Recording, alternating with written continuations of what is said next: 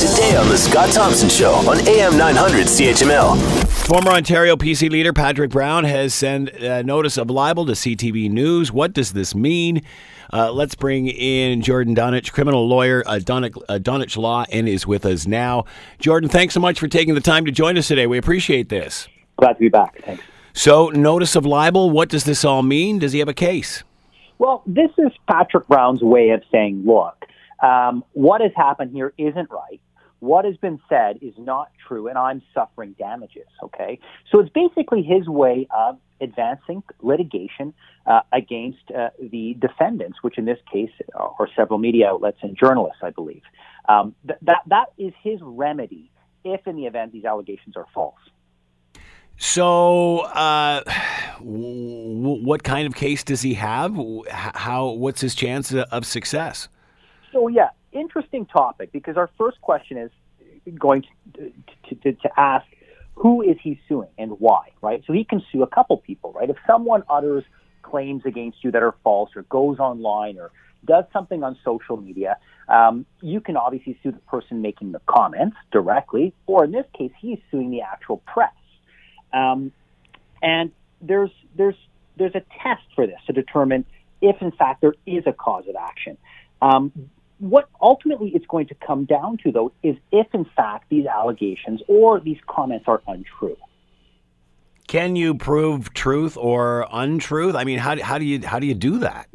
Right. So this is where it's going to get very complicated because the the press is going to say, well, look, we have these individuals.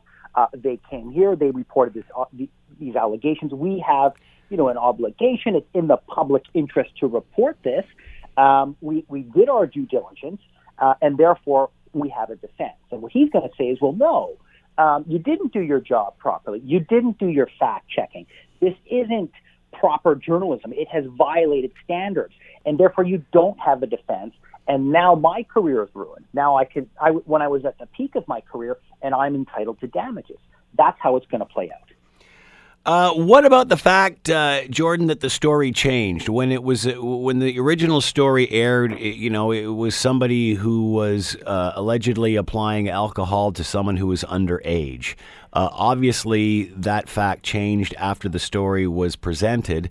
CTV has certainly included that in their reporting, but but you know keeps going with the story. So how does that change the scenario going from a, an underage person to a person who's of legal age? So the scenario, the fact that they're underage and over. So there's two two parts of this question. The first is the age. Okay, well the age can have a big difference to determine if in fact.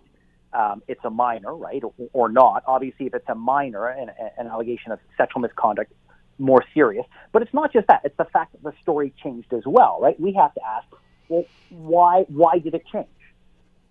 Was it not investigated properly? Did the complainant remember differently? So there's that other issue as well.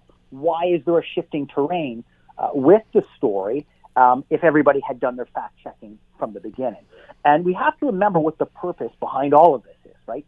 The purpose um, between having the press and having privacy is balancing all this, right? The rights from free expression, as we can all we all have under our charter, and the rights of privacy of each of us, and protection from from destruction, which in, is, is, which has happened in this case to Patrick Brown. Um, that's going to be what is at issue here. What is or was CTV's responsibility once the the story, the facts of the story did change, and this person it was revealed this person was of age? Right. So I, I think uh, uh, their first responsibility was probably, uh, and which we've seen slowly develop here, to correct, okay, any reporting. Uh, and, and if that is the case, they're doing it to protect themselves because if they withheld that, then you have an even stronger argument, right, of perhaps uh, journalistic uh, standards not being upheld. Um, but what's interesting is the media actually has a special defense for this very type of scenario, and we can talk about that. Um, and it's the defense of responsible communication, right? And this defends journalists, it defends uh, the media organizations, and, and it has two kind of um, elements to it, okay? One is what they're reporting has to be of public interest, right? Now, I think we can all agree something like this, you know, uh, of an elected official of, in today's climate is probably of public interest, okay? It's something to report. Then the second step um, of this defense is the, defendant must show that he or she acted responsibly and that he or she showed diligence, right, in attempting to verify the alleged defamatory comments. So that's where I think um, there's going to be the, the issue of litigation in this case. Want to hear more? Download the podcast on iTunes or Google Play and listen to The Scott Thompson Show weekdays from noon to 3 on AM 900 CHML.